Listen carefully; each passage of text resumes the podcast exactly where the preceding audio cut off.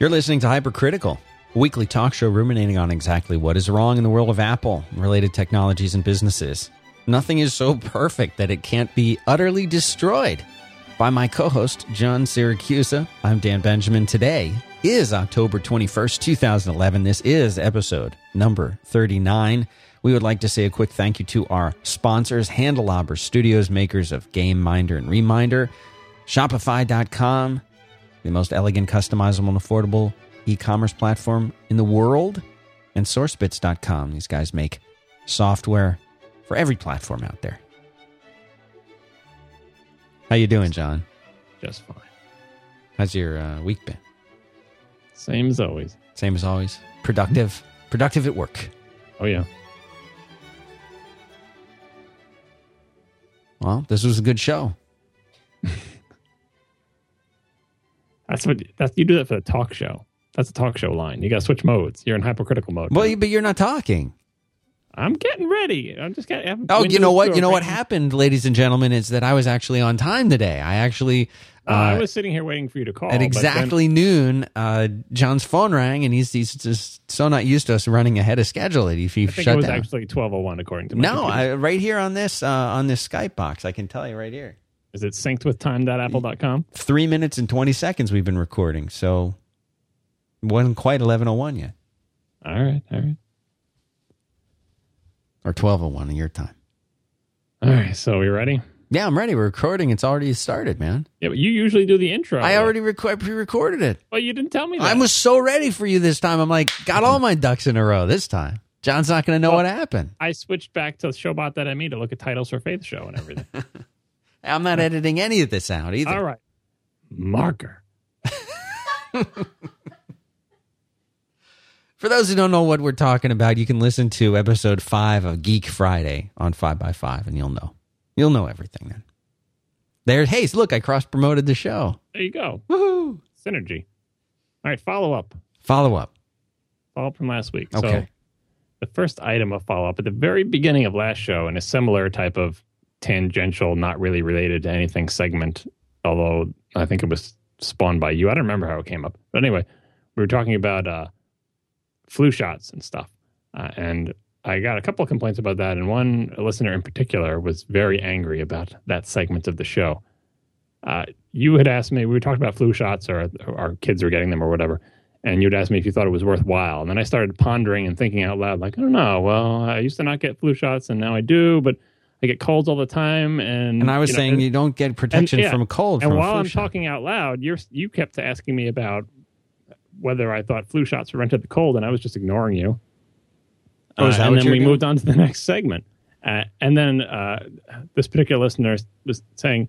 Are you trying to say that the flu shot prevents a cold? I don't know. The, the two of us were talking past each other in that segment, and it wasn't clear to me during the segment. But when I back and, went back and listened to it, you could see how someone might get that impression. So I got that same impression. Right. And I didn't understand what you were asking about because I'm like, what? No. So what I was talking about was, uh, is the flu shot worthwhile? I was thinking like, overall, does the winter season, do I feel better or worse during the winter season when I get a flu shot or not? And what I was getting at was, regardless of whether or not I get a flu shot, in other words, regardless of whether or not I get the flu, the season is dominated for me by a series of annoying colds, which is an entirely different family of viruses and has nothing to do with the flu shot. And so I said, well, when I didn't get the flu shot, I felt miserable the whole winter. And when I did get it, I felt miserable the whole winter. So maybe the flu shot is protecting me from getting the flu, but I felt like the flu was not the dominant factor in my happiness during cold and flu season. So that's what I was getting at. So for people who are confused, the flu shot does not protect you from a cold. And I also uh, said that it protected you from one particular strain of flu. It actually, uh, they apparently put several different strains in the flu shot. Some people said three, some people said five. Uh, someone in the chat room is saying, I, I, "You felt better because you didn't get the flu." I don't know. I used to not get the the flu shot ever, and did I get a flu during those times? And people say, "Well, if you got the flu, you would know it." I, maybe I just never got it. Maybe I'm not susceptible to it. Maybe my colds are very bad and I have difficulty differentiating the symptoms. I, I was just comparing like before the time when I used to get flu shots because I never got them before I had kids. But once you get kids, you kind of get into that flu shot cycle where the kids are getting them and you might as well get them too and everything. So anyway, uh, just wanted to clarify that point so everyone is clear on the uh, the efficacy of the flu shot. I've heard that uh, if you if you don't get a lot of colds, like if you only get one every year or two, that it'll be way worse than if you get them a lot. Could be because I, I get colds constantly, and the symptoms are very similar to flu symptoms. It depends on what age you are and how No, your immune system no, reacts no, and everything. So if you go to a doctor, They're you know, not they're the not same. gonna. No, they're not the same. Well, it, I don't know. Some you're right. There are some that are all specific to the flu, like it, but If you have the flu, you feel like you got run over by a truck instantaneously, and you feel well, it depends. Different people have different effects. Like some, Oh, you get the body aches, and you just feel like you can't get up. Some people, children in particular, can get uh, uh, uh, nauseated and vomiting and everything like that. What usually doesn't happen with a, the cold. You know, cold. Here's how you know: cold always starts with a sore throat. Done. Done. See, I don't. Sometimes my colds last winter, I didn't. I just had the post nasal drip thing, which is part of the cold symptoms because I think those viruses take root in your nasal. I'm talking about things I shouldn't be talking about, but anyway. The the sore throat you're feeling is not like strep throat is an actual sore throat where that infects that region of your throat, but this the post nasal drip thing is where you're getting a cold and it's making your throat feel sore because of that. Anyway, I don't want to talk about germs. Right. Well. I mean, you, and again, you also are susceptible to techno-organic viruses, most of us are not. So, uh, so what, what else has been going on? What other follow-up do you have? Uh, so Star Wars Blu-rays. Next topic. Oh, did you get these? Uh, I mentioned a couple shows ago that I was debating about whether I was going to get them, and I said I probably would because the I wanted to see the special features, and I wanted to have a high definition version of Empire Strikes Back because it was the least adulterated of the special edition films, and it is also my favorite. Uh, even though they messed up the color balance and a few other things, I'm like, well, at least they didn't change the content in annoying ways, and I figured it'd be worth having. And I had to buy the stupid set that had all of the movies, including the prequels in it, just because the special features are not included in the original trilogy only set, which was really annoying. So then I think uh, last week I was complaining about the special features that they put it in a little window frame and had the surrounding stuff, and that was annoying. Uh, and I'm still going through the special features. This is just from watching these these special features of the thing. I still haven't actually watched any of the actual movies. And during the special feature segments, they're talking about like the making of Empire or stuff like that, and they would show segments from Empire Strikes Back, but they would show the high definition version. So here I am getting tiny little snippets of the new high definition version of Empire, still having not watched it. And they would show a snippet, like they'd be talking about the Hoth battle scene, and they would show a, a two second clip from the Hoth battle scene while someone talks over it. And they showed a two second clip. I'm like, wait a second, what is that gun turret doing there? Like there was a new gun, you know, the little Uh, you, re- gun you, thing. you've seen you've seen it so many times that even something as subtle as just a small gun turret in the background is right problematic like, for you. Shouldn't be there. And I, re- I rewound it. and I looked at it again, and it, it looked like they added a CG gun turret to this particular scene with like a little animation where it's like rotating or something. And and then they showed another scene with like a bounty hunter scene, and they were talking about how Boba Fett and how that character came to be and stuff like that. And they showed Boba Fett and showed one of his scenes, and and he says he's no good to me dead. And it wasn't Boba Fett's voice; it was a stupid Jango Fett's voice someone from the chat room will tell me whether the Jango Fett actor is uh, from uh, New Zealand or Australia. I'm sorry that I can't tell the difference. so they changed Boba Fett's voice to be the Jango Fett voice, which is horrible. And they added a bunch of stuff. And then they were showing some other scenes, but just the AT-AT walkers moving and stuff. And the the sides of the AT-AT and other metal, gray metal things look like they had a bad Photoshop despeckle filter applied to them. Like they look too smooth. And I said, did they did they redo all the AT-ATs in CG and replace them? Did they just did they just put new textures on the outside of them and like rotoscope it, or did they just ha- apply some sort of filter? It just looked off. So apparently, the last time I've seen, the last time I saw Empire Strikes Back must have been these special editions on VHS or something. Like last time I saw the special edition version, yeah. I don't think this stuff was in those special editions. Certainly, it wasn't high def. And I don't think the extra gun turret was there. And certainly, they didn't add the Jango Fett voice because that those movies hadn't been made at the time I watched it. So they are further adulterating Empire Strikes Back. Maybe it was already like this on the DVDs too. I don't know. But this is very upsetting. Um, and so I'm uh, even more glad that I got hold of the, what were those things called? The uh, despecialized editions, which are 720p versions of the movies that are trying to be as faithful as possible to the original. Obviously, the originals were only available in standard def at this time. Right. Uh, so they had to take standard def and they tried to clean it up and it's blown up to 720p and it's a little bit fuzzy. It certainly doesn't look high def. It's not as crisp as this, these Blu-rays are, but everything looks the right way. The Darth Vader's lightsaber is pink, Boba Fett's voice is the right way, and there are no weird CG things added where they don't need to be. So kind of disappointing. Uh, and speaking of disappointment front, apparently the uh, the documentary movie which I wanted to see forever, which was only shown at film festivals, maybe last year, maybe it was the year before that. Maybe I've been waiting for two years. It seems like a long time, but this movie is called The People versus George Lucas, and it's a documentary about exactly what it sounds like it's about. Right. Someone goes around with a camera crew and talks to geeks and other people who are angry at George Lucas. And I'm like, this this movie was made for me. Uh, why can't I see it? Couldn't find it anywhere. Wasn't available on Netflix. Couldn't buy it on DVD. Couldn't get it. was only in the film festival circuit. Uh, so finally, it is coming out on DVD. I think this week. So you can go to Amazon.com. I should put a link in the show notes to the People versus George Lucas. I haven't seen it yet, uh, but I assume I will enjoy it. Uh, one more bit here. Uh, last show we talked about the TiVo Premiere Elite, Mm. this new Series 4 upgrade of TiVo, uh, an upgrade to the Series 4 TiVo architecture. And I was quoting from an article that I'd found that linked to a forum post, and I had looked at both of those things. What I hadn't done was paged through the entire forum thread. Apparently, the article is written based on the first page or so of the forum thread, but if you keep paging through it, there are many corrections offered. So in, in last week's show, I said that the the new TiVo Premiere Elite comes with double the RAM of the previous version. Apparently, it does not. The people in the forum thread got confused about megabits versus megabytes or gigabits versus gigabytes when looking at uh, the uh, part numbers on the RAM. So apparently, it has the same amount of RAM as the other one, and I think it also still has the same CPU and everything. So I was trying to find an explanation of why why it's so much faster from the people's reports that they, they use the menus and the menus feel faster.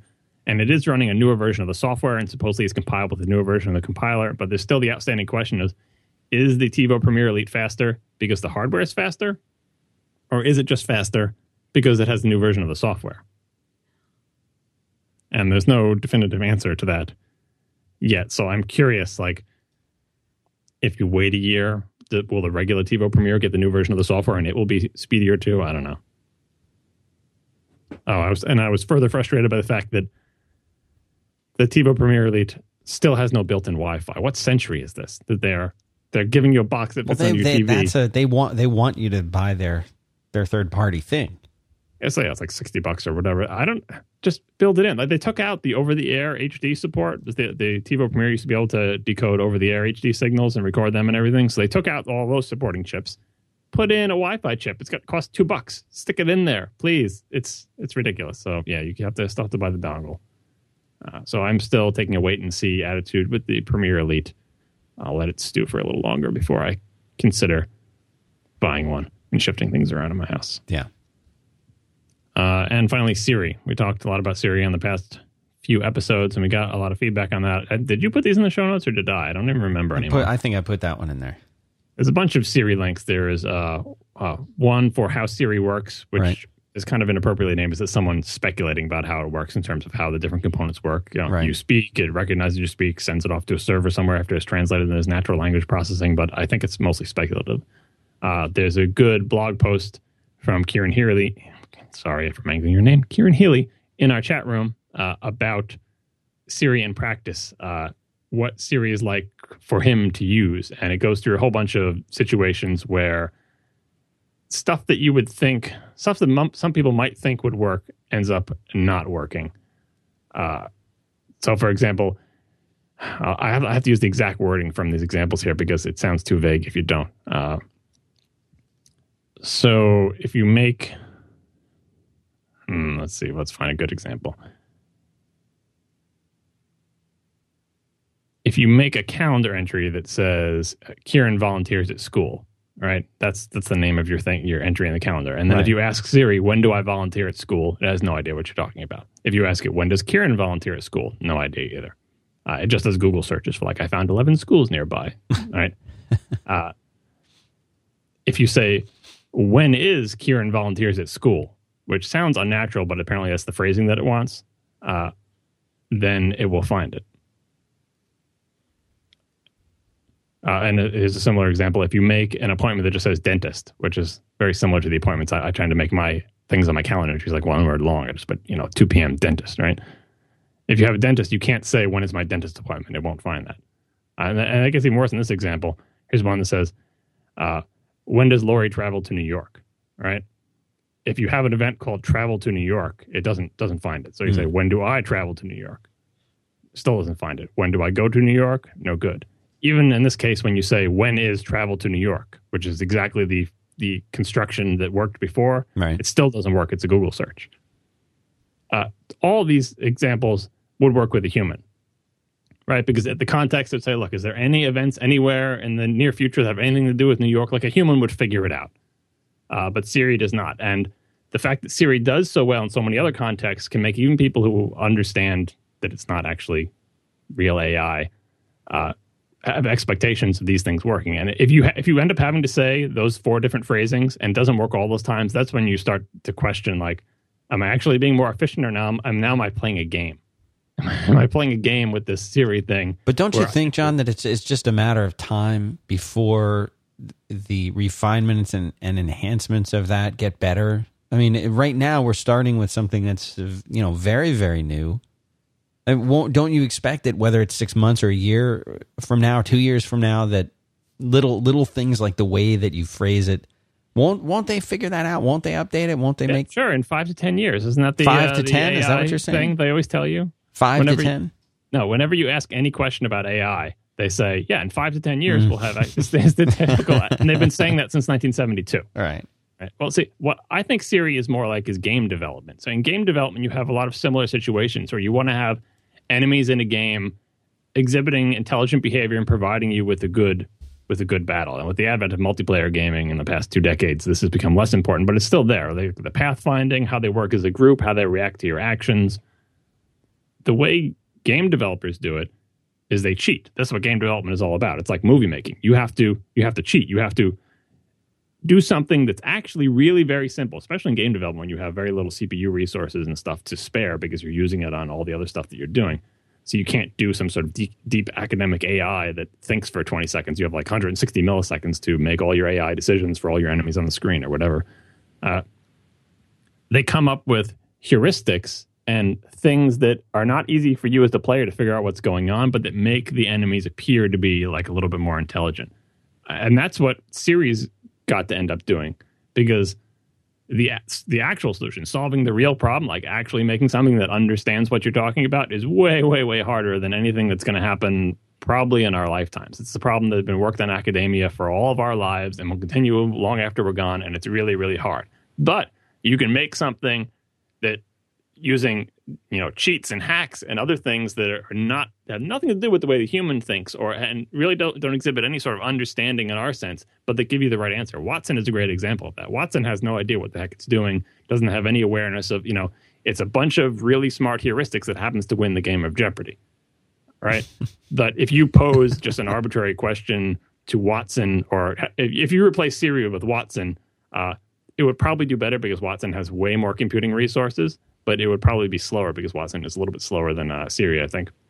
But those type of hacks and cheats where we're not trying to make something that's intelligent. We're not trying to make something that's even as smart as a cockroach. Like we're not we're not doing that. We're trying to make something that performs the function that we want Siri to perform in a way that seems amazing, but may have nothing to do with the way a human would perform the same task. And that's how I think Siri will advance. It's not as if like, well, in a few years they'll figure it out and Siri will be awesome and it'll be able to understand us. No, in, in a few years they'll make their AI better in the same way the game AI has gotten better in the same period of time because they have similar resource constraints. You don't have like a giant supercomputer dedicated to you. You need your answer right now. And they have a similarly narrowly defined set of things that they need to do.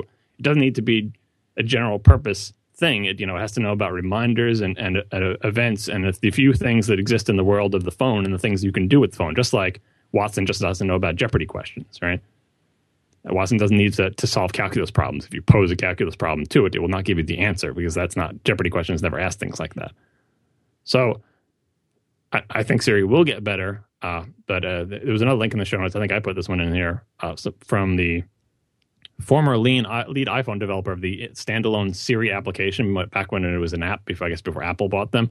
Uh, and one of the headings of his article is how Siri is not really, a, it's called It's Not Really AI, as a heading of a section where he's backing up my point of view and my particular definition of AI, where when he says it's not really AI, he means the same things I do. It's not AI the way science fiction thinks of AI, as in it's really intelligent. It's artificial and it's trying to be intelligent, but it's not AI AI. Uh, so for the, all the people telling me, well, of course, it's artificial intelligence. It's artificial and it's trying to be intelligent. That's not the definition that You I'm really- using. It's also not the definition that the person who created Siri is using or developed it anyway. You're No. talking very much about something that is self-aware. or, or Something not. that- I don't even need self awareness. Just No? like uh, something as smart as a toddler, where you could converse with it like you converse with a with a toddler or with a or with a five year old. Right. Where I think speaking of cockroach, the last time I looked into the AI field, that was about the level of intelligence we felt like we were able to accurately simulate.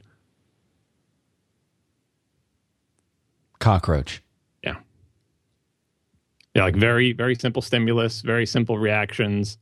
Uh, and even that is debatable. It's like, well, the, uh, actually, the cockroach exhibits much more, much more sophisticated behavior than your program. But yeah. So that's, I think that's. Do we have any more links for Siri? Let me see. Oh, you, you put this one in with Andy Rubin Yeah. talking about your your phone should not be an assistant. Uh, Yeah, and all I did new. when I saw that link was just uh, added a link below it to uh, Gruber's take on that, because which I agree with 100. percent He's like, what what else is he going to say? That's what Gruber said on Daring Fireball. You know, another product has a headline feature, and he, he's not going to say, yeah, that's actually pretty good. He's, that's just not how competition works. Yeah. Uh, sort of like when when Android had all this great voice support and the iPhone didn't. If you were if you could ever get a comment from an Apple person, you would say, "What do you think all this voice stuff that Google's doing?" You know, and in Android, any place in the UI, you can just uh, you know speak and do dictation and stuff like that. And they would have had if Apple was willing to comment at all, they would have had to come up with some sort of answer. Um, and I'm sure they would have tried to say something bad, like, "Well." we think that technology is not quite ready, and if we were to do it, we would do it in a different, better way. Or I don't know. You you, you always say something that's not so nice to your competition.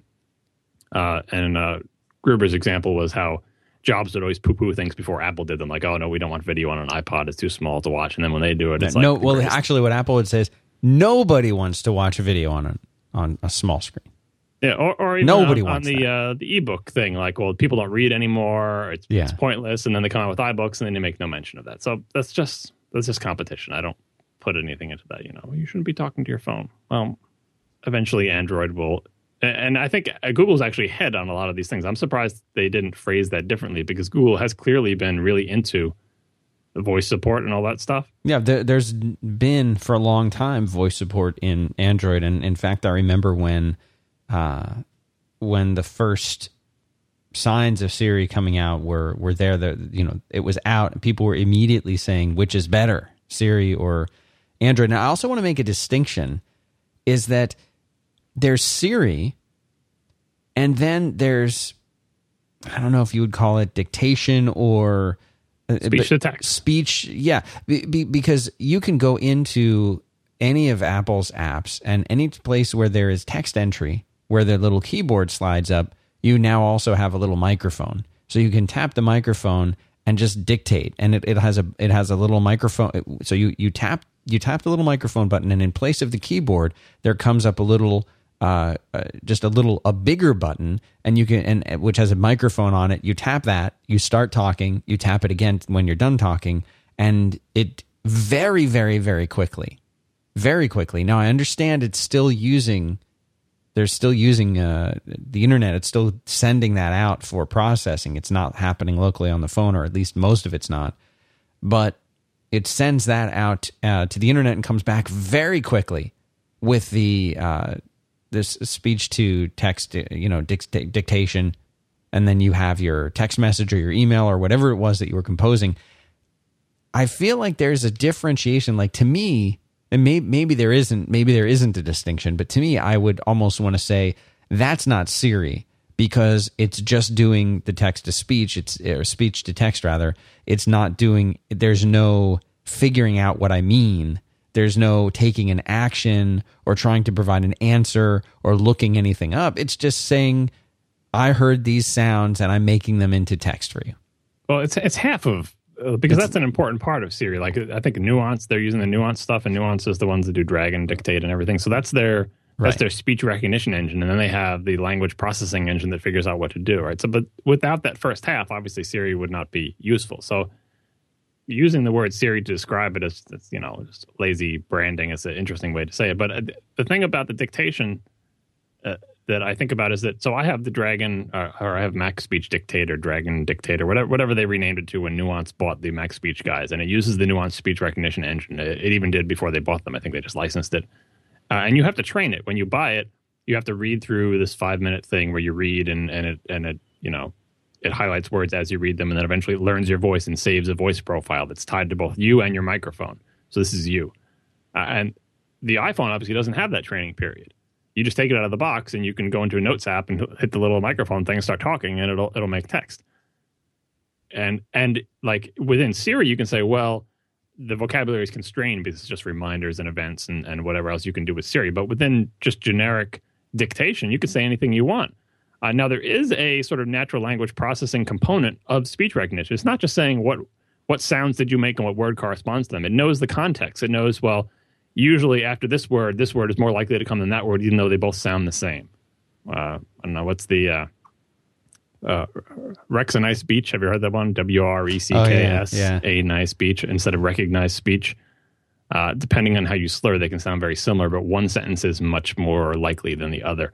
Uh, and so there is, and that Siri does the same thing. Like in this context, following the things they've said previously, what word is this mo- most likely? and and it has a constrained vocabulary. So even within the world of dictation, there's some kind of Siri-like intelligence where because that's just how the nuanced speech dictation works. It's not just convert sound to word in isolation. It's consider everything that has been said before and after, and what is the most likely sentence that comes out of this. Uh, so I think it's kind of fair to label all that as Siri. And, and yeah, again, getting back to Google, they've been gung ho for this for a long time. On the Google homepage, I think on the web browser, if you're using Chrome or whatever, there's a little microphone icon and you can just dictate right into it. They they right. love this kind of. They've got the self driving cars for crying out loud. Obviously, this is right up Google's alley. Of so course. it's not as if Google is going is not interested in this field. If anything, they were ahead in this field, and Apple, in typical fashion, simply packaged it better and got out ahead with uh, just the parts that are the most attractive to users. Not worrying so much about the self driving cars for now. Right. This sponsor, this first sponsor is right up your alley, John. Yeah. Game Minder. Do you game? game I do. Well, this app is for you. This app, Game Minder, knows when apps are coming out, games, everything. So you don't have to worry about it. You hear about a game, even if it's years away, you search for it in Game Minder. You use their Reminder app, and it'll let you know when it's coming out so you can just keep playing. Xbox, PS3, Wii, PC, Mac, iOS, even these new, uh, what is this one called? PlayStation Vita? Vita? I don't, I don't know how to pronounce it either. Anyway, they and they get the inside scoop on stuff. So that's their first app, Game.Minder. The second one is Read.Minder. So iOS gives you this reminders app, but if you want more features, if you want them tied into Game Minder, uh, if you want a more advanced schedule, more customization, Reminder has that. And even better is Reminder Pro Plus, which is uh, the the Mac Daddy app. Well, for all week long, for just for 5by5 listeners, they've dropped the price of Reminder Pro Plus. It's on sale, 50% off. So you can search for re.minder in the iTunes store, or you can just go to 5by5.tv slash hypercritical slash 39 for this episode, and the link will be there. That's our first sponsor. Thanks to Handelabra. You know, the game reminder app, that's a very, an application of its time because it's kind of so it's going to remind you about games like you're like, oh, this game coming out. I want I want to not forget when that comes out. So you're enough of a gamer to know that a game is coming out ahead of time and to be excited enough about it that you would be annoyed if you forgot about it. But you're not hardcore enough of a gamer to be constantly playing games and like, well, of course, I would never forget about that. So it's basically people like us who were big gamers when we were younger, but now you have a family and responsibilities and stuff like that. It's it's the casual hardcore gamer you would be a hardcore gamer if you had the free time you had when you were in your teens or 20s or whatever but now you have more responsibilities but you don't want to miss that great game. So you you have right. an application that is going to remind you of it. Uh, i think of things like that all the time although in one particular case i've been waiting for a game for like three years now and it's killing me and i don't need a reminder for it. But sometimes i i lose track of when it's supposed to be coming out. That game is uh, The Last Guardian from uh, the team that made Ico and Shadow of the Colossus, of or course, possibly yeah. possibly Eco, depending on how you pronounce it. People can write and tell me.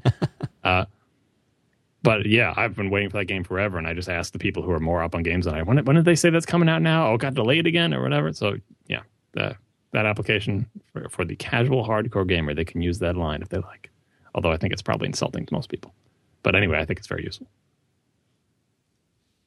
Uh, what do we have? Oh, and one more thing on Siri.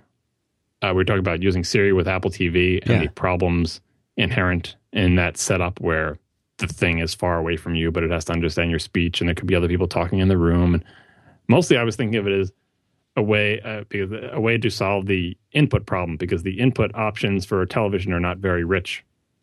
They're just a remote control with a couple of buttons or directional control, and especially for things like if you just want to turn it on and show some movie for the kid. And people saying, "Well, the the room is going to be too noisy." And you don't want to have an expensive thing like an iPod to be used. What can you do? A couple of suggestions were like, well, put a little microphone in the remote. My main suggestion was just, you know, pare it all down and go simple and say, look, it's not always listening to you. You have to press a button to make it listen. You have to talk right into a thing and you would be done. Uh, and you can't do it when the television is on. People are like, well, what if the television is playing some show and it interprets the speech on the show as commands? And then people say, well, you could cancel the audio out because it knows what it's, it's emitting. So, you know, sort of like a carrier sense multiple access in Ethernet, where it would say, well, I'm emitting this, and if I, you know, I can cancel out what I'm emitting and see if anything else was on the line, eh, you know, in the air. Uh, there are lots of technical solutions, but I would simplify it. I would just say, it, you can't do it when the television is playing. Uh, and you have to talk right into a thing and you have to activate a mode for it. And even that alone, which is very primitive, is just easier to, you know, pick up the thing and say, play cars and have it play the cars movie instead of having to navigate through 50 menus and launch some application and find the cars movie for you. Or, you know, uh, record the Cowboys game tonight or something, to use uh, Gruber's favorite team. It'll be that's where we had some Siri intelligence where it can figure out the cow who the Cowboys are, if there's any programs in the upcoming schedule for the night that have anything to do with Cowboys, or you know, you could add some intelligence to make that work. It's easier than flipping through the thing and trying to find the show you want to record. Uh, so I, I still think there's potential for this. I did like the idea of putting a microphone in the remote, and, and basically my my strategy would be, don't try to do something really complicated. Uh, make it very simple, very constrained, very limited, and it would still be better than using a little direction pad to go C, oh, left, left, up, up, down, down, right, right, O, up, up, down, down, left, left, right. You know, that's annoying. We hate that. And and I wouldn't suggest as the Google TV thing is, well, just give them a keyboard and I'll put the no, I don't want a keyboard on my couch. I don't want a slider remote that opens up into a keyboard. It would be nice if you could just talk to it and it would work. Uh, and someone made a web page with a mock-up of that, by the way. That's what I have in the, in the show notes. Yeah.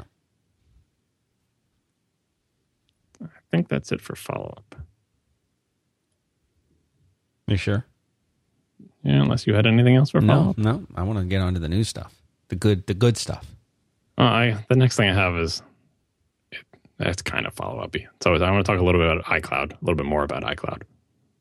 Well, you know, I got uh, the phones showed up last Friday, a week ago, and I've had a week to experiment with iCloud things.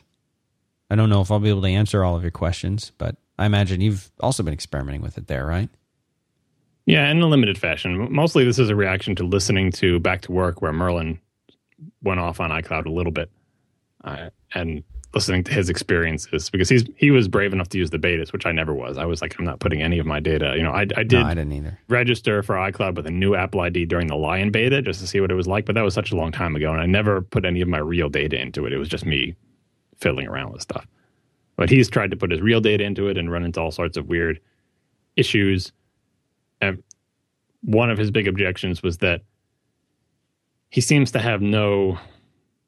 It's not trustworthy. It's not as trustworthy as Dropbox because he's not ever sure what's going on in that other place. He can see what's on his devices and on his Mac, but he's never sure if it wasn't there until he looked. It's kind of a uh, Schrodinger's cat kind of situation where it's like, well, if I didn't look at that Pages document, I just boarded a plane. When I was on the plane, and I tried to pull up the Pages document. Would it not be there? And it would try to fetch it at that point, at which point it doesn't have it. Versus Dropbox, where he just looks at the little icon, sees the checkbox, uh, check mark on the menu bar icon, and knows it's got everything. It's all synced. You know, that was the great title of that episode. It's never not everywhere.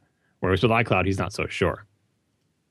And it got into like, you know, if you want to delete a photo from your photo stream, there's no way to do that. You got to reset the whole stream. And that is not ideal. And I think I talked about a little bit how it was more like a conduit and they weren't, they didn't want you to have, it's not a place you're supposed to think of like. It's more like they just wanted to appear on all your devices. They want it to work the way Dropbox works, but when it doesn't, you don't have a, a, as much of an out, a, a mechanism to reach into that middle place and see what's there and manipulate it. Right now, what I want to say about this is something I was going to do an iCloud section in my Lion review, and I cut it. But what I would have put in there is my understanding of the iCloud philosophy from talking to people at WWDC and going to sessions and stuff like that, uh, and how it how it is different than the MobileMe philosophy. You know, I don't know if you did you use MobileMe syncing a lot. Not, I mean, early on I did a few years ago, but I I stopped using MobileMe when I mean, certainly by the time Dropbox was out, I stopped using it because I wasn't, you know, I, I'm kind of weird, I guess, in that I don't use a lot of bookmarks. There's only a handful of them. So it's not like I, and I have that many machines I want to sync them back and forth to. And that was, for me, that was the big selling point of MobileMe. I never used iDisk. I never used the photo albums anyway. So what's left? I mean, the syncing stuff. Uh, yeah, I mean, key, it was great for syncing, address book syncing. You didn't do any of those. Uh, you know, I don't do a lot with keychain, uh, generally speaking, because I use 1Password. Address book syncing you could do with Google. Uh, so there really wasn't that much value of it for, for value there for me after a while. So I had stopped doing it. It sounds like Merlin was actually trying to use iDisk, which is braver than I was. But uh, I, I, I had such a bad experience with iDisk. yeah, and I did. I did keychain syncing. I still do keychain syncing, Yojimbo syncing, which uh, Gruber mentioned that he uses as well. And the, the, the thing about MobileMe syncing is it was so it was a very similar experience. Where, although actually, you know, there's an API just like iCloud where the applications can use this API, and you could choose on which machine you wanted which things to be synced to, and with a little uh, preference pane, uh, and the little icon on desktop that shows when it's syncing stuff. But the the key difference is that the MobileMe and the sync services infrastructure that's built on. I think sync, the sync services predate MobileMe. Maybe it was in the .Mac base too, but I don't know. It's all the same thing. Same thing. The, the underlying architecture was that the sync stuff would run, and so if you pretend everything is in sync, and then uh, you go on one machine that's disconnected from the internet, and you and you uh, change somebody's uh, phone number to end in a four, and you go on another machine and you change that same guy's phone number to end in a five right? Then when you sync those two machines on one of them, or possibly both of them, you'd get a dialog that says, whoa, whoa, whoa, one of these machines thinks this number should be a four, and the other one thinks it should be a five. Which one is right? You'd be presented with a conflict resolution dialog. Do you remember that thing? Yes. Where it would show, it would basically show your computer has a five, but dot .Mac has a four. Choose one. Right. And then there was a checkbox at the bottom that says make the same decision for all of them. So if you decided .Mac was canonical, like, oh, I'm sure what's on .Mac is what I really want. So you could just say, don't don't ask me about these during the sync process. Just go through the rest of them and just take what .Mac has. But if you're paranoid, you'd go through each one. Oh, .Mac has this, and you have that. Right? It would also prompt you if it was ever going to change a certain percentage of the things. Like, I'm about to change more than 20% of your contacts. Let me bring up this dialog that says, are you sure you want to do this? Here's what it looks like. Yeah. .Mac has these contacts, and you have these. Right? Uh, Yojimbo was a great torture test for sync services. I don't know if you call it great. I don't know if Apple would call it great, but Yojimbo is this sort of, I don't know what you'd call it, like a shoebox application where you can just put anything in there. You can put uh, captures of web pages, bookmarks, uh, rich text documents. Uh, I think it does PDFs, uh, all sorts of stuff you can throw into Yojimbo. And some of these can be very large, even just a, big capture of a very long web page, because it will save all the images associated with the web page and the whole thing. It will like you know get like a web archive of it, right? And when Yojimbo came out, what you'd get was the dialog would come up and say, you know, dot .Mac has this and your Mac has that. And what it would show is a giant hexadecimal dump of binary data of like three megabytes of binary data. And if it was over a certain size, you'd get the spinning beach ball right. in front of that review dialog and you'd never be able to do anything. So now you're stuck. You can't sync your Mac because you know, the sync services can't handle the volume of data it's being asked to to review the changes to. And it, it wouldn't matter anyway because you can't make heads or tails of this hex dump. All you can really look at is the dates and say, oh, yeah, I remember I changed that over there. And I should replace it on this Mac. You know, that experience, right? Part of that is bugs, right? Sync services not being good. Part of that is design where they didn't have an interface where the applications could provide a piece of code that would say, I know how to display Yojimbo documents. So when someone asks for a diff on a Yojimbo document, use my code and display this diff. You know, because sync services would just fall back to, oh, here's a binary dump. Make sense of that. Good luck. Uh, so that was a, a feature uh, miss, uh, uh missing features there.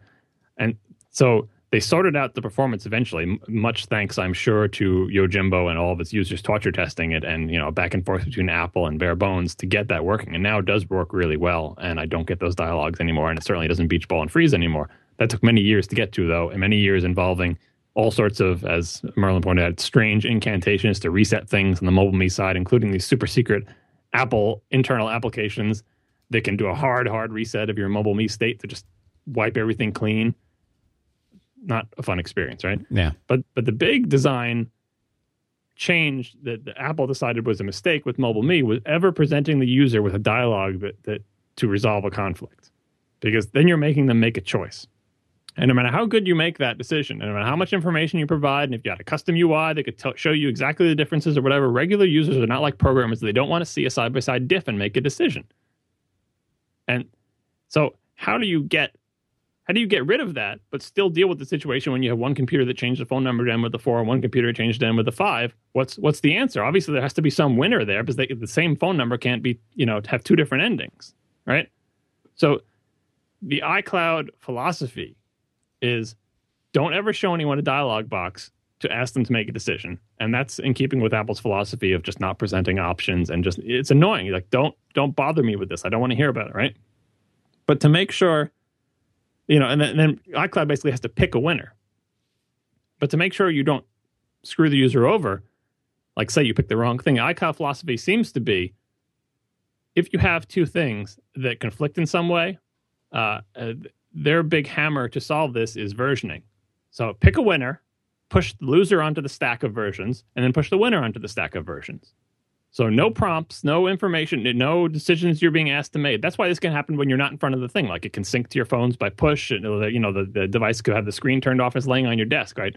You don't want to pick up your phone and turn it on and have 50 dialogues saying for you to resolve conflicts, right?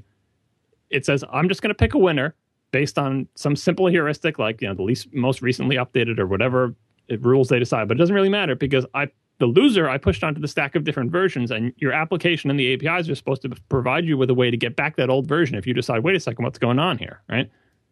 Uh, and in the WWDC keynote, they didn't emphasize this as much as they emphasized the other thing, which was there's no place you go or app you run or thing you do for iCloud. It's built into your application. So their ideal scenario is the applications themselves do the hard work to implement all this functionality to like oh how do i get back my previous version? Uh, you know to, to pull the sync versions. When i make a change push it down to the cloud. When they launch the application pull the changes from the cloud. All this business make it in the application. So there's no other place to go and it just seems to magically work. That's the ideal scenario but as merlin is finding that relies on all the applications doing all this fancy stuff. And even Apple's own applications may be making decisions about how to implement this stuff that are different. So if Pages, for example, if if you can only get your Pages documents by launching Pages, and if you don't launch Pages that hasn't synced with the cloud, that's bad because that's not what that's not what Merlin expects of it. That's not how Dropbox would work because Dropbox is always running. All right, so they're trying to balance the need to have some always running third party application syncing all your files with the idea that they don't want it to be a thing that you deal with. They don't want any decisions. They don't want a, a, third thing that you deal with or a place that you go. They don't want an iSync application that you launch and hit a sync button. They don't even want like a little sync process that appears. They just want it to all be transparent. But when you violate some assumption like the network is always available and you board a plane and you try to get your pages document and it's not there, that's a, an upsetting experience. So people like Merlin and me and you, I'm sure, would like to have enough control to say, all right, I, I know enough about the internals to know that before I board this plane, make sure my Dropbox is synced. And then I'll know I'll have everything, you know, I see the little check mark, I'm good to go on the plane because I've got all the stuff locally. So there's an implementation detail that you understand, right? Versus hiding this all and having nothing visible to anybody and not being sure well, is there a background process in iOS 5 that's pulling these things? I think there is for PhotoStream, but is it does it pull Pages documents too, or do I have to launch Pages? And maybe I should just launch Pages to be safe. And even when you launch Pages, if you saw your document listed, another implementation detail could be, oh well, Pages just pulled the metadata from iCloud. It didn't pull the documents, and this is something that iCloud does, by the way, because it wants to be parsimonious with uh, its usage of the the the network and everything. And so it, it, may only pull the metadata. Oh yeah, this is document. This is how big it is, and here's like a preview image. But you don't have the document yet until you open the document. So you you get into this paranoia mode where you're like, let me just make sure I have everything. Okay, load it, or did it load everything, or maybe it only loaded the first page. I made it, maybe I should scroll through the thing. It, obviously, it's us overthinking it, but we're overthinking it because we run into situations where stuff is not always everywhere, as Merlin put it, and so we get paranoid about it because we know about the implementation. But this implementation, this whole thing with uh Rabin or Rabin fingerprinting that I talked about in the Lion review is an efficient way to to send and receive just the changes to files and to chunk them up into pieces. So you you know the pieces don't all change when a one byte at the end of the file changes. It will then shift all the bytes over in the other pieces. Like they're trying to be efficient about network access and data storage and not constantly running stuff but they're also trying to make it appear like everything is everywhere and there's a conflict between those things. Uh, and, on top of that, the never prompting for what you should do. So there's not even any place where you would go where you say, just just pull everything. I'm going to board a plane. Just anything that's in the cloud. I've got an hour before my flight leaves. Just just pull it all now because I'm on Wi-Fi. There's no button for that because there's no place to go for that, and that's at, as designed. Uh, I, I, think these are all solvable problems, and I think Apple did choose the right thing of not prompting people for those conflicts and having it all trying to be automated. But it's obvious that sometimes the assumptions built into Apple system are being violated, uh, like when the network isn't uh, accessible, and that sort of breaks the illusion there. And I think applications need to be updated to. I don't. I don't know if they need to be updated. Like, would you want Pages to pull every single one of your documents all the time? Some people would say yes. Maybe that. Maybe you have to have some sort of preference at that level, or some way for it to do it, or the "I'm going to board a plane" button, or something like that. Uh, but Apple might say, well, that's that's an edge case, and we don't want that at all. And most people are always near a network uh, you know, because how many times, how often are you on a plane? So we'll just pull it on demand because that's the most efficient way to do things. Uh, it, it's upsetting to Merlin and it may be upsetting to tech heads. I wonder how regular people will feel about the transparency of iCloud. I don't know if we have any. Uh, maybe we could ask Faith if she, I don't know if she's making documents that are being synced through iCloud or how how she's experienced this. Well, she's editing the the other show, but I'll ask her. I know. I, it'll be interesting it's going to be a while before anyone in my extended family gets any iOS 5 devices because they're all using older iPods, many of which can't be upgraded to that. They don't, they don't have iPhones. They're still using MobileMe. Eventually, they'll be on iCloud and everything. It'll be interesting to see what they think of the syncing experience. As I, as I said last week, the fact that you can do something on one device, like take a picture with your phone, and it automatically shows up at your other devices, and that part actually works, that is like 90% of the battle for regular people, I think. They didn't have to do anything. They just signed in. It just magically worked. And the details about, well, what if I want to delete it or what if I get on a plane or are my pages documents really there? As much as that annoys people like us, I think that's probably the 80, 90% solution. And those details are not going to be that big of a deal. SourceBits, providing software design and development services for iOS, Android, Mac, and the web. SourceBits is at the bleeding edge of emerging technologies. Their deep experience and successful track record makes it so that you have an idea, you want to get it done, you just go to sourcebits.com and you tell them about it, and they make it happen. You have a web app piece, you have an Android version, iOS, doesn't matter. They, they just do it. They do it all. They do it right the first time, and they save you money because you don't have to do it twice. Sourcebits.com cutting edge app development. I gave him that that slogan, slogan, not logo. Slogo. I gave him that. So generous. It's their slogan. They can do whatever they want with it. It's theirs. They're going to have to run with this. I mean, I'm just the idea guy. Sourcebits.com. So in our remaining time, I I guess I'll circle. I still don't have time. I thought maybe I'd get to the what ails Microsoft. That's oh, we still gotta, being pushed off. We got to give some hints. Drop some hints. Oh, well, I'm going to do a Microsoft topic and we'll creep up on it. I still have a little tiny bit of Windows 8 stuff straggling from way, way back, four shows ago or something. This is a long circle back, but events transpired that prevented that from coming. So I'll try to finish up uh, my thoughts on this Windows 8 video, which I'll have to put in the show notes. This was a demonstration of Windows 8 from, was it a month ago? It's a long time ago talking about the UI, the philosophy behind the UI, and some of the things behind it. So I have the tail end of those. I think I can fit those in here. So I think where I left off last time uh, was on contracts.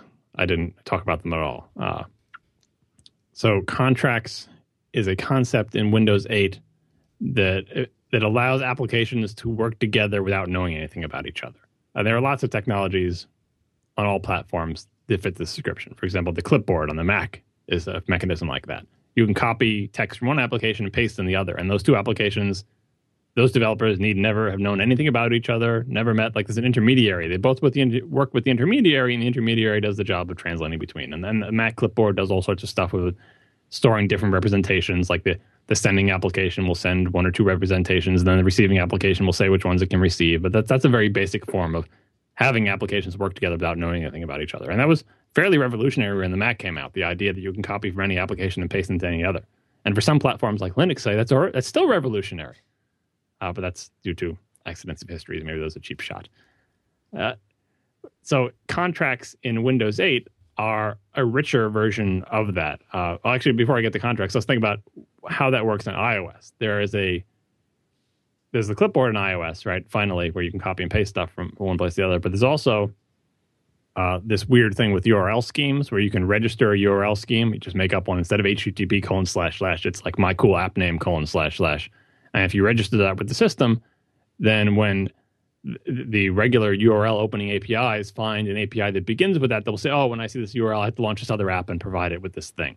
Uh, and that's a really rudimentary way that you can, from one application, like, you know, uh, open a PDF and find any app. Well, that's slightly different than the thing where they figure out what apps can understand PDFs. But there are uh, very primitive ways by registering URL scheme handlers or by by registering with the system which kinds of documents that you understand that applications can provide content to each other through this intermediary of the system, which knows which applications can handle which pretend protocols and which right. file right. uh, name extension. So contracts is a severely cranked up version of that, where the middleman isn't just a clipboard and it isn't just a registry of file types and URL schemes. It's a middleman with some rich understanding of, of a few particular things, and so you can. Oh, let me think. What's one of the what's one of the uh, the contracts here? Let me find a, a solid example. So there's there's a search system service to search things. And if an application, if there's something searchable inside an application, an application will write support for the search contract and it will become available as a thing that can be searched. Uh, and, and even goes so far as to when it brings up the UI for searching stuff, if you're searching within your application, your application gets a chance to present uh, its content the way it wants to present it or present a UI that makes sense within that application. Uh, you know, so there's this actual UI component, an actual segment of your own code running to provide this interface. Uh, I think they do it for settings too? I think they do it for settings as well. Like so, in in iOS where you've got the settings application. Do you remember when iOS first came out? They said, "Oh, don't put your preferences in your application. Right, put them put all, them in, all settings. in settings." And Mac users were like, "Well, I got to leave the application to tell whether I want the background in this thing to be light or dark. Why can't I just do it within here?" So no, no, go go to the settings app. Setting app is actually kind of similar, where you write something that defines data structure that the settings application reads and says, "Oh, here's how I can provide settings to this other application." Well, settings in Windows 8 use the contracts thing to uh, provide uh, it's it's their charms on the side or whatever to provide a, a centralized UI for all settings and applications right to this the settings contract thing to be able to present their UI in that context uh, instead of just providing a data structure. They have, actually have a chance to draw things on the screen and stuff. Uh, now, the thing that this contracts, I'm I'm probably doing a bad job of describing all the richness available in contracts because it's been a while since I've seen this video and my notes are not ringing all the bells back. But the, the things that the contracts made me think of when I first saw it is like, so obviously this is like clipboard on steroids, or it's better than registering for file types and protocol handles like an iOS. So it's clearly a, a step up in cooperation between applications, providing more interesting cooperation and a, a, richer set of behaviors for cooperation. And what it made me think of, because I'm an old man and an old Mac user, was publish and subscribe. Do you remember that? Hmm. No. No, this was maybe in the 90s. I should find a Wikipedia link for this. So, it, sometime when Apple was busy making strange new technologies, but they weren't all really sticking, like it was uh, early enough that Apple was still doing really interesting things, but late enough that they were starting to do interesting things that people would look at and go, nah, I don't know. Kind of like, I think this was before OpenDoc, before PowerTalk, if anyone remembers that, probably not. Uh, so publish and subscribe was similar type of thing where there was a there was a API defined in the system where applications could say, "Would you like to publish something?" They'll use this publish API and say, "I am publishing this this graph from my spreadsheet application," and then in your word processor, the word processor would say, "Oh, I'm going to subscribe to that graph from this other application. And then there would be like a little square inside your word processing application that showed the spread the, the graph from your spreadsheet application even though you know the two applications might not have not known anything about each other they just happen to both support publish and subscribe someone in the chat room is pointing out this is very similar to OLE, object linking and embedding. Microsoft had a series of alphabet soup technologies which did similar things. And this is kind of, I believe, publish and subscribe is like a reaction to what Microsoft was doing. Uh, and it never caught on. Very few applications ever had publish and subscribe items. That metaphor didn't fit. But the reason I thought of it was because I just thought it was funny that so the the intent is to do similar things, have applications cooperate in a very rich way, right? You know, and, by the way, the, the embedding thing or the, the publish and subscribe is like when you updated that chart in your spreadsheet, it would also update in your word processor. And again, those two applications need not know anything about each other; they just went through this API. But so what Apple chose as the branding and the metaphor for this action was like something from the world of of literature or print. You publish something, and the other thing subscribes to it, like a magazine or you know, or you know, it's kind of kind of arty. Whereas Microsoft chose contracts, which has like a legal a legal connotation where well, you know, we're we're not publishing artwork and subscribing to it. We're making a contract because that's what we understand here at Microsoft is legally binding agreements between parties. I, I wonder about stuff like that. Where does anyone think about the word did they just have to pick a different name because publish and subscribe was already used and and that thing didn't work and they don't want to use that or and so that's why we have to pick contracts or is that the first thing that comes to mind? And do they think about like the the psychology behind their choice of names? Uh, it just struck me as uh, odd. Uh, but the, the contracts technology itself i think is a great thing for apple to look at and steal because one of the longest standing complaints from ios developers is they want more richer better cooperation between applications. They're all, you know, they're all sandbox. They can't touch each other's stuff, but sometimes it makes so much sense to have them talk to each other and in a way that doesn't require you to even if you wrote both the applications in iOS it's hard it's hard to make them cooperate but the ecosystem would be better if there was a standardized supported way for any application to do interesting things with each other uh, and this this also goes back to the sandboxing sandboxing argument on the Mac and the Mac App Store where people are cranky that the new rules for sandboxing in the Mac App Store are preventing things that used to work uh, in, inter-application communication on the Mac using Apple events and scriptability and stuff like that. Those are going away. And meanwhile, on iOS, people want more of that. They would love to be able to, you know, send not uh, Apple events, but some equivalent of talking in sophisticated way between applications w- within the rules. That you know, let, let me speak out of my sandbox. Let me say, hey, I have something cool to provide you. Or if you're a photo editing application, I would like to pop up a menu that says, Would you like to edit this picture in? And then list all of the interesting photo editing applications. You can kind of do that now with file types, but they, they want more complicated types of arrangements. And contracts provides that. So if and when Windows 8 actually does ship, I think this contract API will, the API itself at least, will probably be the envy of most iOS developers if Apple hasn't uh, caught up by then. That's the thing about the Windows 8 stuff is they're showing a product that's not going to ship until like I think 2012 or something. I don't know how maybe the end of 2012. It's going to be a while. Like they showed it long before it's ready to come out. So by that point, you know, is iOS 6 out yet? Is 5.5 or whatever out? You know, it's hard to compare to say, oh, well, Microsoft is ahead. Well, Microsoft's not ahead until they ship. Um, and Apple is shipping iOS 5. So it's fair to compare iOS 5 with, you know, you don't want to compare it with Microsoft has now. So anyway, I'll be interested to see how how things are when this stuff actually ships. But I think right now Apple should be Apple should have been working on this for a long time because, like I said, it's a long-standing uh, uh, iOS developer complaint, and I think it's really important because all these sandboxing and security stuff that Apple is doing is great, but it's getting to the point now where iOS developers are feeling limited by by Apple's rules, and so they need to figure out a way to do this. And a mediated system, a mediated defined system, likes contracts where it's defined by the the vendor and you can only do a certain amount of things and you have you know it's a limited api it's not just like arbitrary apple scripting you know where you could your application could just send an apple event to the address book and say give me all your contacts. Although i think you might be able to do that already anyway. Uh, use it through different means. But you can't just have a wide open field like you could on the mac where any application can control any other using arbitrary code but you don't want everyone to be so isolated uh, like they are now. Uh, it's more windows 8 stuff notifications was another interesting yeah uh, place that was different. They made uh, they were had a big emphasis in Windows 8 to saying we don't want a junk drawer of notifications, and that was a, a, dig at what Apple's doing in iOS and what Android has always done, where there's this thing, this piece of UI that you can pull out that lists all your uh, notifications, and, and iOS users have been begging for that because they hated the stupid modal dialogues, and if you dismissed the notification, it was gone forever, and you know, oh wait, why, what was that text? I missed it. Let me see my past six texts. Mm-hmm. You know, and so not having that was a big deal. But then Microsoft comes out and says, well, you know, Apple just spent all this time adding this thing. We're saying that was a bad idea to add that. We don't want a junk drawer of notifications. We we don't we don't want this place now. By using the phrase junk drawer, it's like it's language that's setting it up to be a bad thing without explaining really why it's a bad thing, other than saying, "Oh, it's messy." Uh, Steve Jobs did a similar thing when he was talking about the Finder, where there was too many windows in the Finder. I don't want to be the janitor to clean this up, right? So if, just the way of talking about something there's an implied sense that it's bad without a real explanation of why is it, why is it bad to, to have lots of windows, Steve? Because the, it's visual clutter that bothers you. Well, what if I'm looking at the contents of both of those windows? Maybe two windows isn't so bad if I really need to see what's in both of those windows. You know, what you're calling clutter to dismiss it. Well, of course I wouldn't want that. You know, I don't want to be the janitor. I just want to have one window, right?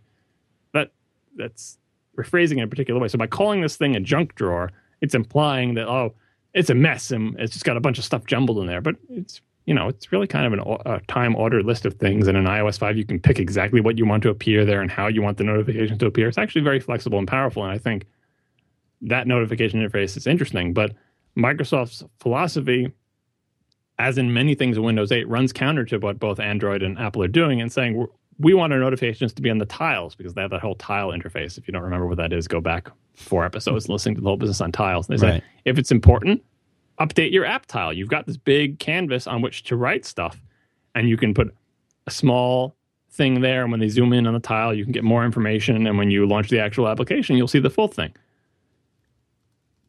I like the fact that it's different, and I'm interested to see how that works. But I don't like the idea of flipping through four or five screens worth of tiles to check everything for notifications. You just know what what happened in the two hours since I picked up my phone or my tablet having that quote unquote junk drawer full of notifications is nice. You just, you say, oh, here's everything that happened. If I have to flip through and scan every tile, is there a new notification there? No. Is there a new notification there? No. It's, it would be kind of like scanning through all your icons on the, the home screens on an iOS device looking for badges and then like tapping on those badges to get more information. That's that's an interface that Apple could have gone with. They didn't. They did they did the uh, quote unquote junk drawer thing. Uh, so it'll be very interesting to see how their philosophy turns out in real life. When someone gets a Windows 8 tablet or a Windows 8 phone, do they find it better that notifications appear as tiles, or is it are they going to be begging for a junk drawer? Uh, and again, just as Apple is adding something, Microsoft is not so much taking it out, but saying we're never going to do that. Uh, background processing. This is something that they s- tiptoed around in the Windows 8 presentation. They didn't want to talk about like what's running and what's not. That's why we were having all these discussions in past shows about like, well, is the desktop environment running until you launch it? Uh, or does right. it support real multitasking? Is right. it going to kill your battery? Uh, you know, and they did talk about when you're in the Metro land on Windows 8 with all these new style applications. My impression is that applications are only running when they're on the screen, and I don't think there's any guarantees that they're even in RAM when they're not on the screen. So certainly it seems like they're suspending everything except for the frontmost application. I mean, they have to be because you can't you can't just do everything can multitask everywhere. It will destroy your battery life, especially when you have when one of those things and the everything is a full fledged desktop environment. That will just it will just kill a phone battery or even a tablet battery.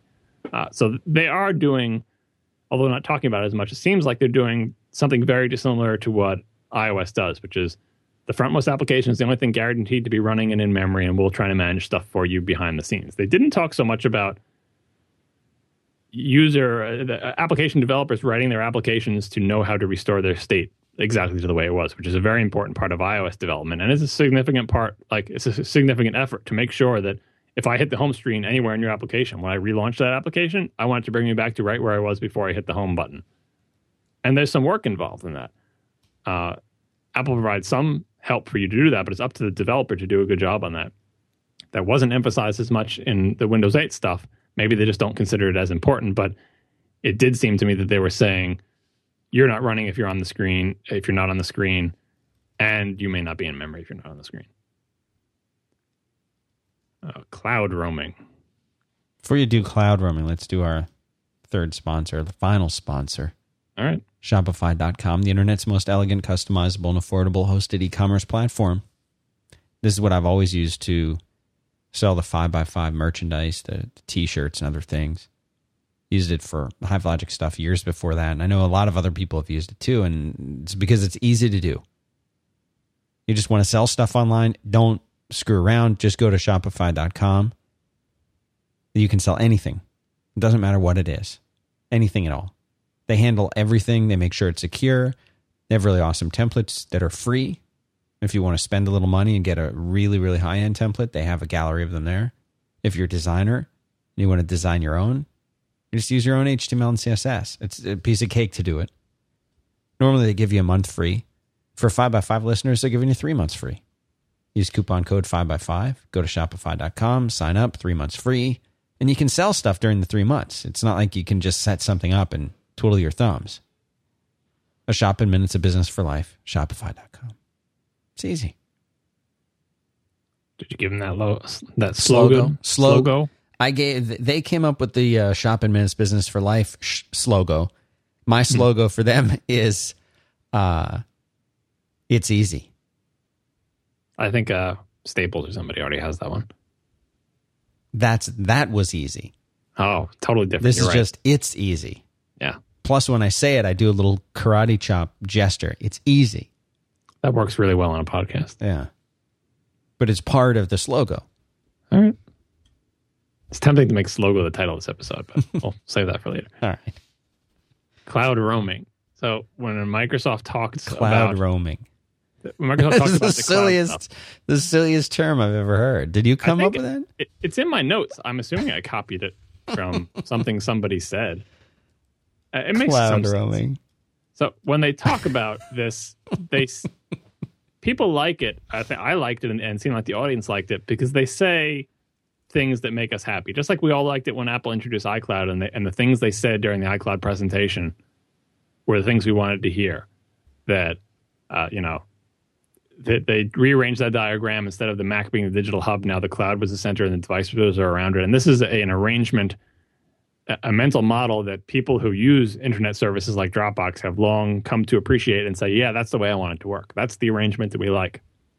So when Apple said they're going to do that, it made us happy. And similarly, when Microsoft talked about this in the Windows 8 demo, where they said, they gave some examples of saying, like when you finish a game level on, on a device, you shouldn't have to play that same level again on another device, right? Or when you change a setting on a device, you shouldn't have to change that setting again. Like you do, you know, don't remind me of this or don't show this dialogue like that. I I don't want to have to change that everywhere. And that was that was them trying to say that we think everything you do should be recorded in some central place and that all your other devices should pull from that. And that's the arrangement that we all think is a good idea. The cloud centric, everything everywhere. Don't make me repeat myself. Don't make every single device be an island. And when they talk in generalities like that, most people like thumbs up. Yep, that's the way I want it to work. I love that that cloud syncing stuff. Just everything is everywhere. Uh, Steam does that, for example, with the newer Steam games. I forget what they call it. They have some name for it. But if you set up your key configuration that you like for you know playing Portal, and you bring up another machine and you install Steam and download Portal onto it, you don't have to reset your key config. It's already there because it pulled it from the cloud. And we were like, yes, that's nice because we all remember the old days of having to set up the key configs, and every time you install it, or even if you just got a new computer to replace the old one, it's a hassle to do that stuff. You just want it to work and be automatic.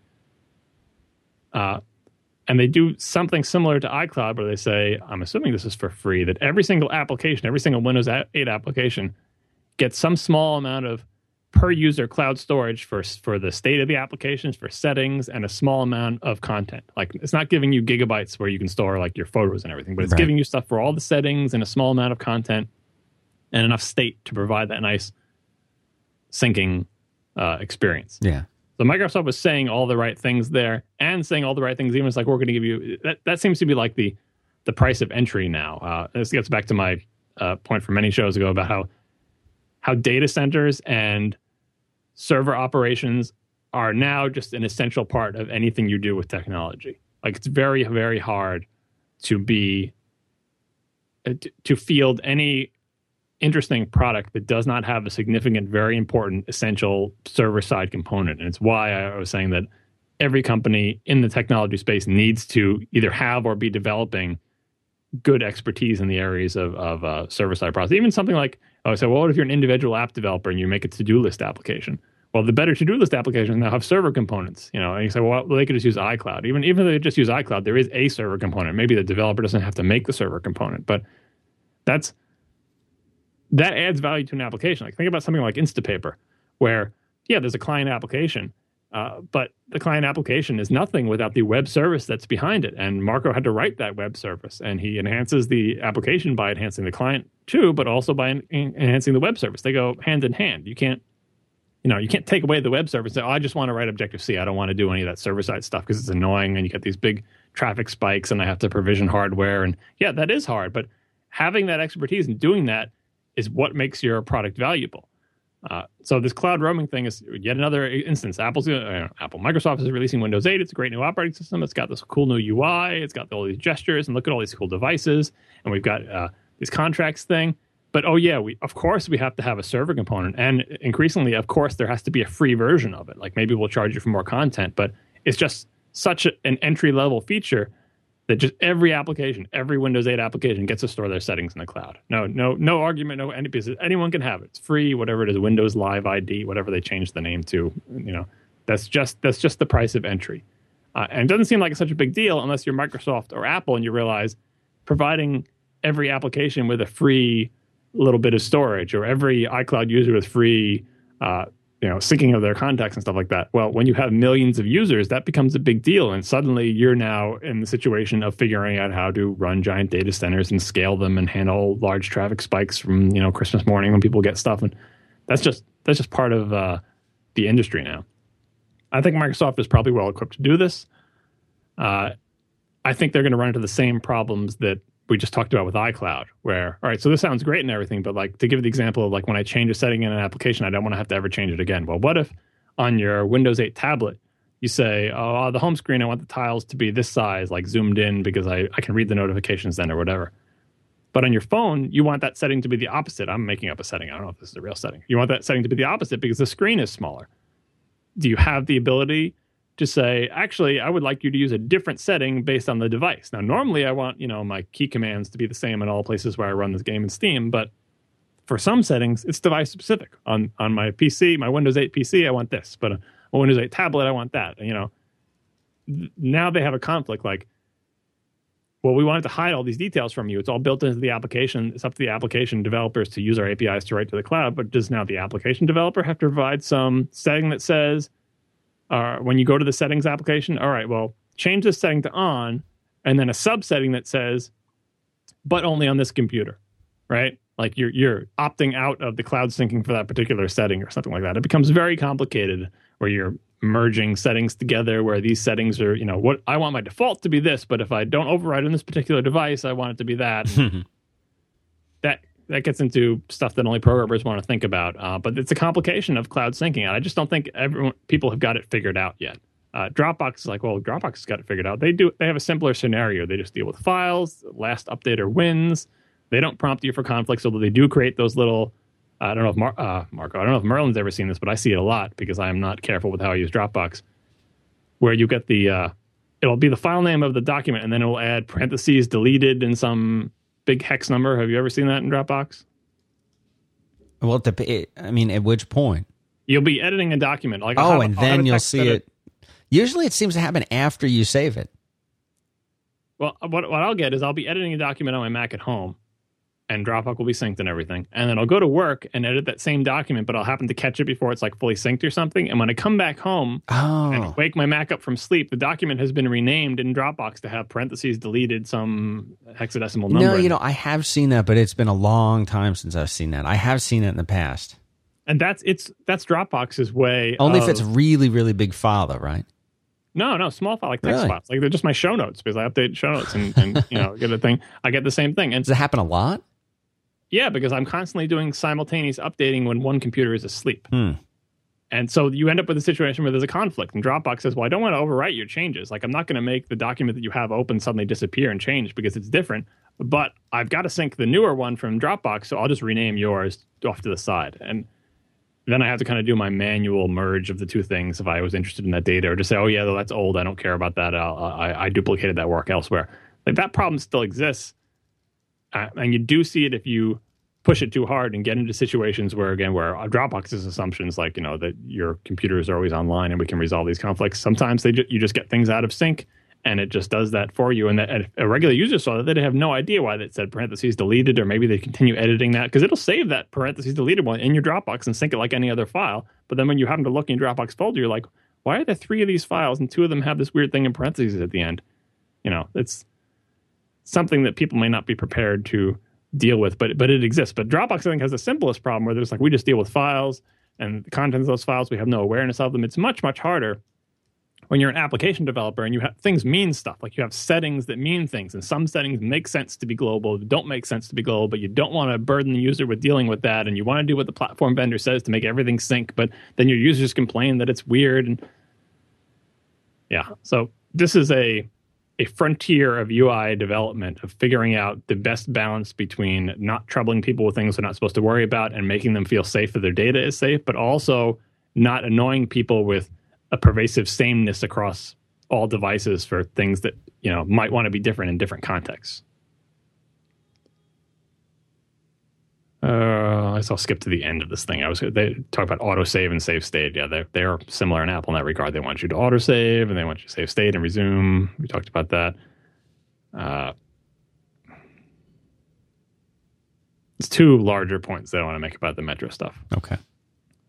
One is I was thinking about, and a lot of people talk about this, but Android and Metro and Windows 8 and stuff like that, where they say, well, what Apple's doing, where for a long time there wasn't even any multitasking and now it's really limited to multitasking and all these really harsh rules they have to keep things responsive and to keep the battery life up. Something i've seen online in a few places has been and i thought of it myself has been the idea that this is what's making apple's devices better now. And the people but the people who are taking the opposite approach like android just letting everything run at once and having the process killers and windows 8 saying you know this is an operating system that runs on desktops all the way down to, to phones uh, and we're going to let everything run in the background when it's on the desktop and stuff. That that strategy, although detrimental now, in the long run, will be the clear winner because the hardware available on phones will advance just like it did on the on the PC. We, we kind of like we set back the clock and we're like, okay, we're, rewinding five years, but in five more years, our phones will be as powerful as uh, our PCs are now, and our PCs can handle it. They have the CPU, they have the memory, and stuff like that. So this these rules that Apple's coming up with now for limiting things, they're not stuck because they can just relax the rules later and they have a better they have better experience now. But in the end, you know, everything will all run at once, just like it does on the PC. We just got to wait for the hardware to catch up. And uh, my objection to that was always been, that's all well and good for RAM and CPU and everything else, but where you run into problems is battery battery and the physical size. So there's some physics going on here where what is the best uh, how much energy can we store in a in a particular volume, right? And at what rate is that increasing? You know, unless we're going to have tiny nuclear reactors inside, or tiny fusion reactors inside there that are just converting matter directly into energy. Or, you know, like battery technology is woefully inefficient in the you know E equals mc squared sense. And my question, my sort of rhetorical question to myself was like, well, so what does that curve look like compared to the curve for CPU speed, RAM density, and stuff like that? Uh, and I always thought that that would be the limiter. That Apple strategy is actually going to be with us for a long time simply because battery technology is not advancing at, at, the same rate as those other technologies, as as the density of transistors on silicon and, and uh, CPU speed and all that business. The battery technology is just going slower. Now there are a couple of links that I found, there there was like a the uh, the Moore's law for batteries. It was kind of like saying, well, here's the curve for batteries, and actually, it was surprisingly optimistic. That I don't think it was as fast as the Moore's law for silicon, and actually, people said the Moore's law for silicon we were in for some trouble ahead as we reached the limitations of the wavelength of the light we're using for lithography, and people looking into X-ray lithography, and you got these 3D transistors. Like we're pushing up against some limits in our current technique for uh, manufacturing silicon Meanwhile, apparently battery technology has been, you know, I'm sure due to massive investment and the amount of money involved in this, been making some pretty good strides. So it'll be interesting to see how how that shakes out. Will battery technology for our lifetime be the big limiter and make Apple strategy the long term winner, at least in our in our lifetime, in that they'll never Apple will never relax all those restrictions. They'll always have some restrictions in there because you just can't make you know the batteries can't hold enough energy, and as low powered as you make stuff, you can't make you can't make the components so low power that they don't need a certain size of battery, and you can't make the battery any bigger because it's it's clumsy and people don't like that. Uh, even today, where I see so many people who buy this two hundred dollar iPhone plus a two year contract worth thousands, right? And it's sleek and it's small. And what's the first thing they do?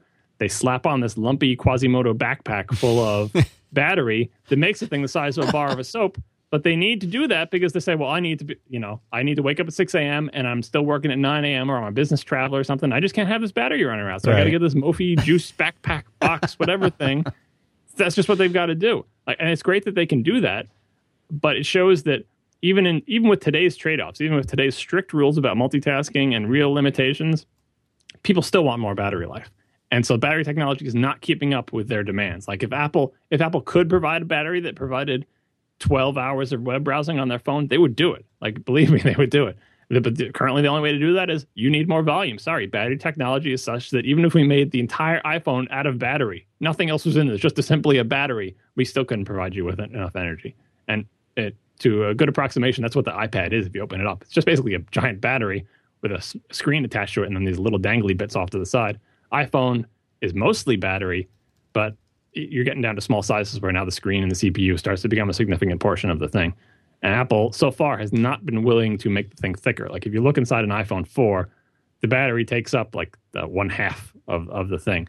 But the battery doesn't run the full width and the full height of the case. You, if Apple wanted to, they can make the entire case, you know, four millimeters thicker and make a full height, full width battery covering the entire back of the thing. Maybe they'd have some problems with the uh, Wi-Fi antennas or something, but I don't know. But yeah, that battery would last a lot longer, but the thing would start to look more like a bar of soap, and Apple doesn't want to do that. So this tension between how fast can battery technology advance versus how how fast can the other components advance is going to determine whether Microsoft and Android will have to rethink their idea of, of even having the possibility of just everything running in like desktop mode. You know, like you know, a Windows 8 tablet. Well, we can get a big honking 14 inch Windows 8 tablet and put a huge battery in there, and then every, you can run your desktop stuff. And how long does that last? Does it last? It'll suddenly become like a laptop battery. You know, three hours, four hours. That like people would find that unacceptable if you had a tablet where the battery lasted three hours. And the only reason we accept it on laptops is because we're just used to it, and that's how it's always been, right? Uh, so that's that's my battery my open question on battery technology. I got to put those links in the show notes too. The the Moore's law for batteries curves. Uh, and, and, the next, the final thing is that looking at Metro, uh, Windows Metro, that UI, it, it really is the, the antithesis of typical Microsoft design, which is why people are so excited about it. It is just everything removed. It, no shading, no artificial 3D, no no gewgaws, no widgets, flat stuff, nice typography, emphasis on typography, uh, plain colors, and just a clean look. And looking at Metro, maybe I mentioned this on a previous show, I'm just iterating it, but looking at Metro, it made, am I looking back at iOS? It made iOS look old to me, which is it's a pretty hmm. pretty amazing achievement. Yeah, that's really. usually what Apple does with its products, right? Like they come out with a new product and then you look at the old one, you're like, oh, that's a piece of crap. or like looking back at 10.3 with those pinstripes in Mac OS 10, right? You're like, oh, how did right. I how did I ever stare at this screen? This is hideous. These drawers and the pinstripes, like it makes you it's it's fashion. Fashion makes you feel that way. Like how did I ever wear those bell bottoms? How did I ever have a mullet? You know, right? So that I think is quite an achievement, and that gets back to the whole skeuomorphic, if I'm pronouncing that correctly. The whole business of Apple loves to make its UIs look like things, like the reminder things with the time. They look like those flippy overclocks where it, the numbers flip down and around. Uh, I wonder if Apple will feel any pressure because there is now a competitor who, regardless of how they do in the market, the look of their products makes Apple's products look older and clunkier. And I can't remember the last time that happened. Certainly, it wasn't happening with Android. Android was not making Apple stuff look older and clunkier. But this, just through sheer simplification, is mm-hmm. saying, hey, Apple, if we just fast forward your timeline, given current trends, your UI should look like this later. Because historically, Apple has, with various bumps in the road, removed stuff like that. Remove texture, remove It's kind of reversing now. So this is a lump, and this is definitely a bump in the road. They went way, they removed, removed, removed, removed, all the way up to like macOS 10.5 Leopard, and then they started adding back with 10.7 and with the the leather bits on the calendar and the linen pattern, and then iOS 5 they're adding back. Like we had pretty clean buttons in earlier iOS, but now with that linen texture is everywhere, and our applications have these weird papyrus looks, and there's leather on stuff too, and there's little the flippy. I wish I knew what the name of those were. You know the the digits where they have half the digit on one side and half the digit on the other, and they flip over. Oh no, but, I know exactly what you mean. Flippy yeah. digits. I don't know what That's those the are called. The technical term is flippy digits.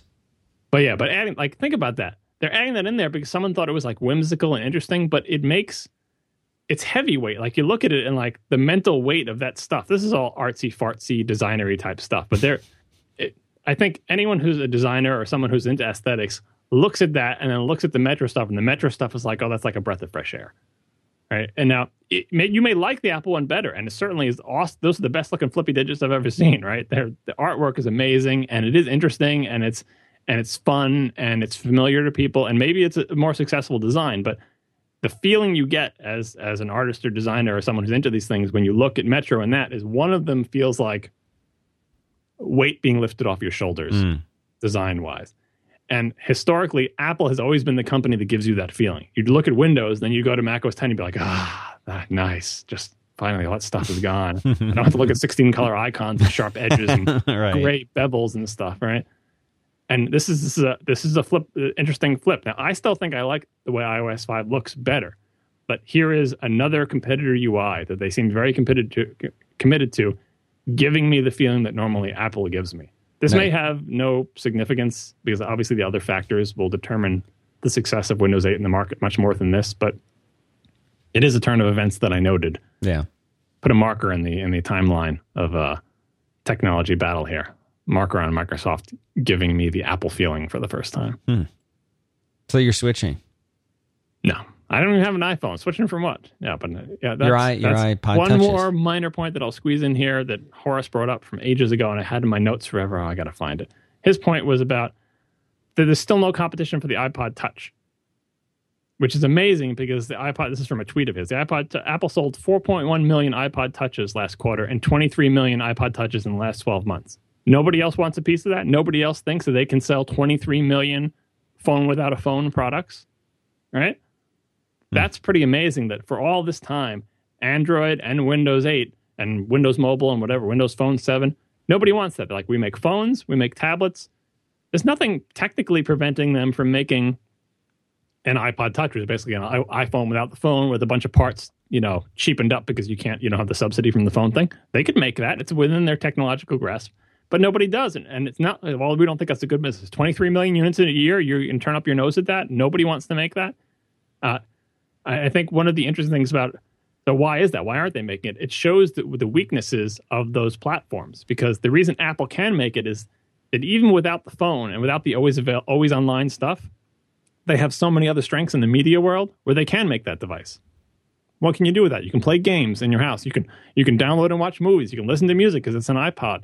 All those media and application things make that thing worthwhile. It's why I use it all the time. So yeah, I use it on Wi-Fi and I can do my web browsing because it has a great web browser. I can play games and run local applications, uh, even if it's not online all the time. And I can download media from a store and buy things and watch movies and stuff like that. The only other company that I think has those same strengths and could field a device like that is Amazon. What would you do with an Amazon thing the size of an iPod Touch that didn't have any sort of 3G in it? You still do all the stuff you could do with it, with the Fire. You read books on it, watch movies, watch mm-hmm. TV shows, and ho- hopefully eventually download applications. Uh, but Android, I, I think the Android vendors are like, if we put out an Android phone that doesn't have a phone, what are people going to do with it? Go to the awesome Android store and buy first run movies that are, at, you know, download music from our music store and listen to stuff or play games like, yeah, you can play Angry Birds. You can probably download a couple movies, or if you're a geek, you can, you know, download and rip and shove stuff on it because it's all open and everything. But that's not that that market is too small. That's not 23, 23 million people don't know how to download torrents of movies and stick them on their Android thing. So I've always considered the lack of an iPod Touch competitor as a, as an admission by the competition that their devices are not valuable enough without the phone functionality to be a standalone product, or at least they think it is. Maybe they're wrong. Maybe it really would be a great seller if someone would just make one. And there were like I think Samsung or a couple other people have had iPod Touch competitor like devices. And you could argue that seven inch tablets are creeping down to that thing too. I think they even fielded one like uh, I don't remember the names like the Galaxy something or other blah blah blah was like a was like a Samsung phone without the phone, but didn't didn't set the world on fire. Right. But yeah, so I the lack of iPod Touch competitors is something that I will continue to watch, and what it says about the competition's confidence and the actuality of their ability to compete with Apple, uh, I think is uh, very interesting. So we are over time, but I mm-hmm. think I probably finally I skipped a bunch of Windows 8 stuff. Believe it or not, I actually skipped Hard stuff, but yeah, I think we're done with it finally. Hmm. And then next week, if no one else dies or no other major software is released or no one else has interesting podcasts that I want to comment on, I'll talk about what ails Microsoft. All right. What ails Microsoft potentially seven days from now? Uh, and if you're new to this show, you can go to 5by5.tv slash hypercritical. There's, not including this one, 38 episodes for you to get caught up on. How many, how many would they have to listen to a day between now and the next week to get fully caught up? you know, I recently caught up on a podcast that I hadn't realized existed, and it takes a long time to get caught up on podcasts, but it's worth it. Just resign yourself to not being caught up for six months and just go through it. Just go get, through it. Get caught up.